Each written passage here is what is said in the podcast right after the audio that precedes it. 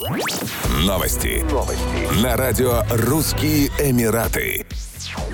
Его высочество шейх Хамдан бен Мухаммед бен Рашид Аль Мактум, наследный принц и председатель исполнительного совета Дубая, опубликовал новое увлекательное видео со спасением человека. В видеоролике, размещенном в социальных сетях, шейх Хамдан бросается в море, чтобы спасти своего тонущего друга после аварии с реактивным ранцем. Спортсмен попытался взлететь, но выполнил неудачный маневр и ударился об воду. Несколько человек, в том числе наследный принц Дубая, бросились на выручку. Ролик заканчивается дружескими объятиями и словами благодарности. Стоит отметить, что шейх Хамдан регулярно публикует видеоролики о своих спортивных занятиях. Так, в первый день 2021 года шейх Хамдан устроил велозаезд на перегонке со страусом. Также наследный принц Дубая – страстный любитель дикой природы.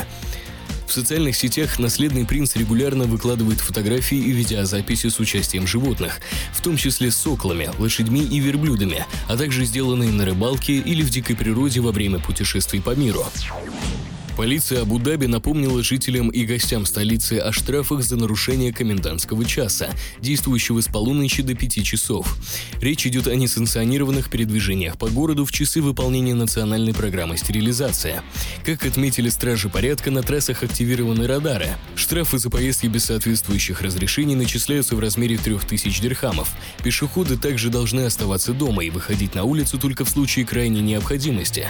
В то же время оформить разрешение на передвижение в ночное время можно на сайте столичной полиции или в мобильном приложении. Для оформления нужно ввести свое имя, номер мобильного телефона и номерной знак транспортного средства. Кроме того, заявители должны указать причину поездки. Как сообщили в полиции, разрешения будут выпускаться мгновенно, если причина не требует дополнительной оценки. Одновременно с этим власти Абу-Даби запретили въезд в столицу транспортных средств из других Эмиратов в часы выполнения национальной программы стерилизации. Отмечается, что обладатели разрешений могут передвигаться в ночное время на такси, однако другой общественный транспорт ходить не будет. Еще больше новостей читайте на сайте RussianEmirates.com